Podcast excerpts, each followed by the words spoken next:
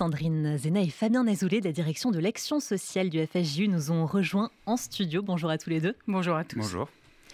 Je le disais en ouverture, mercredi soir, la charte d'engagement des institutions juives contre les violences conjugales sera ratifiée par une trentaine de signataires dans des mouvements de jeunesse. Ce sera à l'espace Rachi dans le 5e arrondissement de Paris. Est-ce qu'on peut dire que c'est une charte dans la continuité de celle qui existait déjà depuis 2007, Fabien Azoulay alors effectivement, Margot, c'est dans la continuité. Comme vous l'avez bien dit, cette charte, elle datait de 2007, donc 15 ans, 16 ans plus tard maintenant.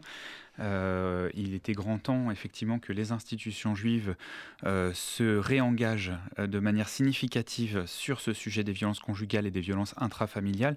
Il ne faut pas oublier que quand on parle de violences conjugales, on ne peut pas mettre de côté les traumatismes que subissent les enfants qui sont dans ces foyers où il y a des victimes de violences conjugales.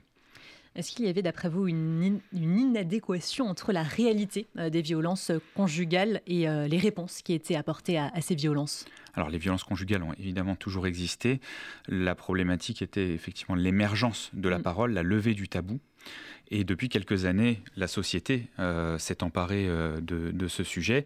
Il faut dire que même si les institutions juives étaient toujours très vigilantes, et en 2007, une association a même été spécifiquement créée sur ce sujet, Noah osait le dire, dont je salue euh, Martine Matatia, la présidente. C'était une plateforme d'écoute téléphonique, il me semble. Exactement, exactement, ligne d'écoute et, d'orientation, donc qui a été fondée par le FSJU, la Fondation Kazib Kojassor, l'OSE, la VISO, la coopération féminine.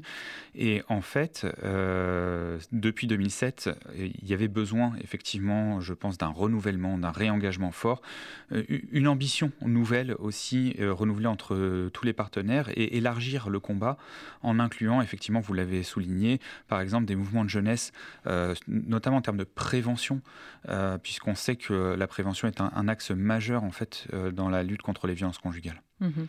Et donc euh, cette charte comprend quatre axes euh, de travail. Quelles sont les principales propositions, les principales euh, actions que vous allez mettre en œuvre? Alors effectivement, on parlait de la levée du tabou. La levée du tabou, c'est un gros sujet parce que euh, souvent il y a une forme d'autocensure euh, de la part des, victimes, mais il y a également une forme d'autocensure ou de censure de la part des institutions elles-mêmes.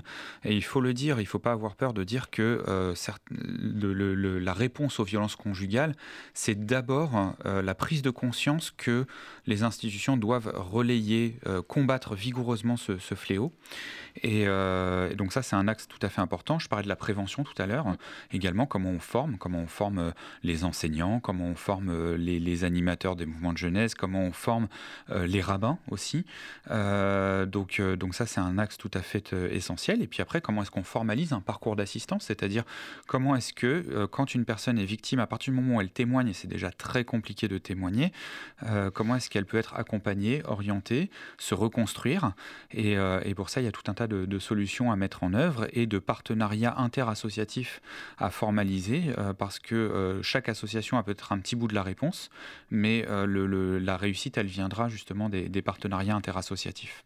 Et il y aura aussi mercredi soir, donc toujours à Rachy, une conférence euh, de la psychiatre Muriel Salmona sur les enjeux et les défis donc, de cette lutte contre les violences conjugales. C'est bien ça. Et effectivement, sur, sur la question du traumatisme, comment est-ce qu'on s'est pris en charge et euh, également comment est-ce qu'on on anticipe euh, sur la connaissance des profils agresseurs, comment est-ce qu'on anticipe, comment est-ce qu'on prévoit, on fait de la prévention auprès des jeunes publics, etc.